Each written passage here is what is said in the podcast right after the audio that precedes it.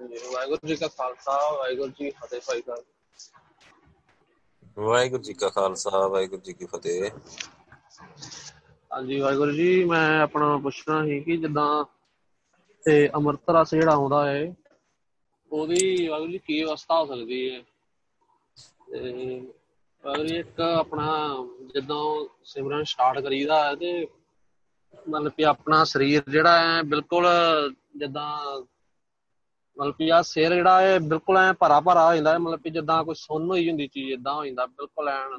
ਤੇ ਪ੍ਰਕਾਸ਼ ਵਾਹਿਗੁਰੂ ਥੋੜਾ ਥੋੜਾ ਆਉਂਦਾ ਹੈ ਤੋਂ ਅੱਗੇ ਕੋਈ ਹਜੇ ਮਤਲਬ ਕਿ ਨਹੀਂ ਹੋ ਰਿਹਾ। ਤੇ ਥੋੜਾ ਥੋੜਾ ਟੇਸਟ ਵੀ ਜਿੱਦਾਂ ਆਉਂ- ਆਉਂਦਾ ਹੈ ਪਰ ਉਹ ਹੈ ਕਈ ਵਾਰੀ ਦਿਮਾਗ 'ਚ ਆਉਂਦਾ ਸ਼ਾਇਦ ਕੋਈ ਚੀਜ਼ਾਂ ਦਾ ਚੀਜ਼ ਖਾਧੀ ਹੁੰਦੀ ਆ ਤੇ ਮਤਲਬ ਕਿ ਉਹ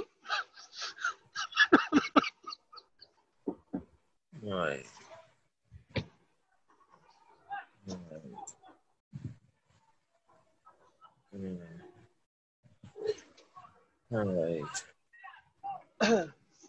ਵਾਹਿ ਵਾਹਿ ਵਾਹਿਗੁਰੂ ਜੀ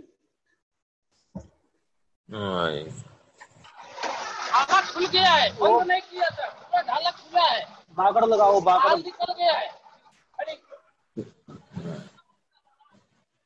ਵਾਹਿ ਕੋਈ ਨਹੀਂ ਭਾਈ ਸਾਹਿਬ ਅਹ ਕੋਈ ਗੱਲ ਨਹੀਂ ਨਵਾਂ ਤੁਸੀਂ ਮੈਨੂੰ ਲੱਗਦਾ ਕੰਮ ਤੇ ਆ ਕਿਰਤ ਤੇ ਆ ਕੋਈ ਚੱਕਰ ਨਹੀਂ ਆ ਸੋ ਇਦਾਂ ਦੀ ਬਖਸ਼ਿਸ਼ ਦੇਖੋ ਜਿਹਨੂੰ ਵੈਰੂ ਨੇ ਕਿਰਤ ਤੇ ਵੀ ਇਦਾਂ ਜੋੜਿਆ ਤੇ ਹੋਰ ਕੀ ਚਾਹੀਦੀ ਆ। ਸੋ ਜੇ ਥੋੜਾ ਥੋੜਾ ਆ ਰਿਹਾ ਨਾ, ਇਹ ਥੋੜਾ ਨਾ ਸਮਝੋ ਤੁਸੀਂ। ਇਹ ਬਹੁਤ ਆ।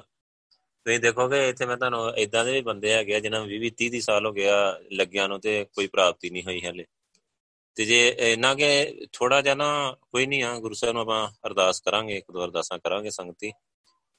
ਤੇ ਗੁਰੂ ਸਾਹਿਬ, ਉਹ ਜਿਹੜਾ ਰਾਸਤਾ ਹੁੰਦਾ ਨਾ, ਪਹਿਲਾਂ ਹਲਕਾ ਹਲਕਾ ਆਉਂਦਾ ਹੁੰਦਾ ਪ੍ਰਕਾਸ਼ ਵੀ ਪਹਿਲਾਂ ਹਲਕਾ ਹਲਕਾ ਹੁੰਦਾ। ਕਈ ਵਾਰ ਜਿਹਨੂੰ ਗੁਰੂ ਸਾਹਿਬ ਇੱਕ ਸਹਿਜ ਸਹਿਜ ਲੈ ਕੇ ਜਾਂਦੇ ਨਾ ਸਟੈਪ ਬਾਈ ਸਟੈਪ ਸੋ ਉਹਦੇ ਵਿੱਚ ਇਦਾਂ ਹੀ ਹੁੰਦਾ ਆ, ਪਰ ਇਹਨਾਂ ਕੇ ਇਹਦੇ ਨਾਲ ਸਗੋਂ, ਇਹ ਵਧੀਆ ਤਰ੍ਹਾਂ ਜੁੜਦਾ ਹੈ ਬੰਦਾ।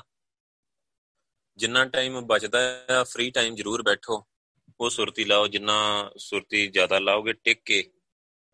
ਜਿਹੜਾ ਤੁਸੀਂ ਕਿਹਾ ਕਿ ਸਰੀਰ ਸੁੰਨ ਸਮਾਦ ਹੁੰਦਾ ਹੈ ਲੌਕ ਹੋ ਜਾਂਦਾ ਆ, ਉਹ ਬਹੁਤ ਵਧੀਆ ਆ। ਉਹ ਹੋਣਾ ਚਾਹੀਦਾ ਆ।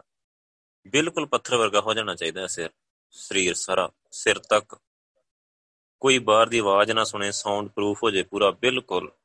ਕੋਈ ਆਵਾਜ਼ ਨਾ ਸੁਣੇ, ਕੋਈ ਬਾਹਰੋਂ ਕੁਛ ਨਾ ਬਾਹਰ ਨਾਲ ਕਨੈਕਸ਼ਨ ਟੁੱਟ ਜਾਏ ਪੂਰਾ। ਫਿਰ ਅੰਦਰ ਬਖਸ਼ਿਸ਼ ਹੁੰਦੀ ਆ ਵਾਹਿਗੁਰੂ ਦੀ।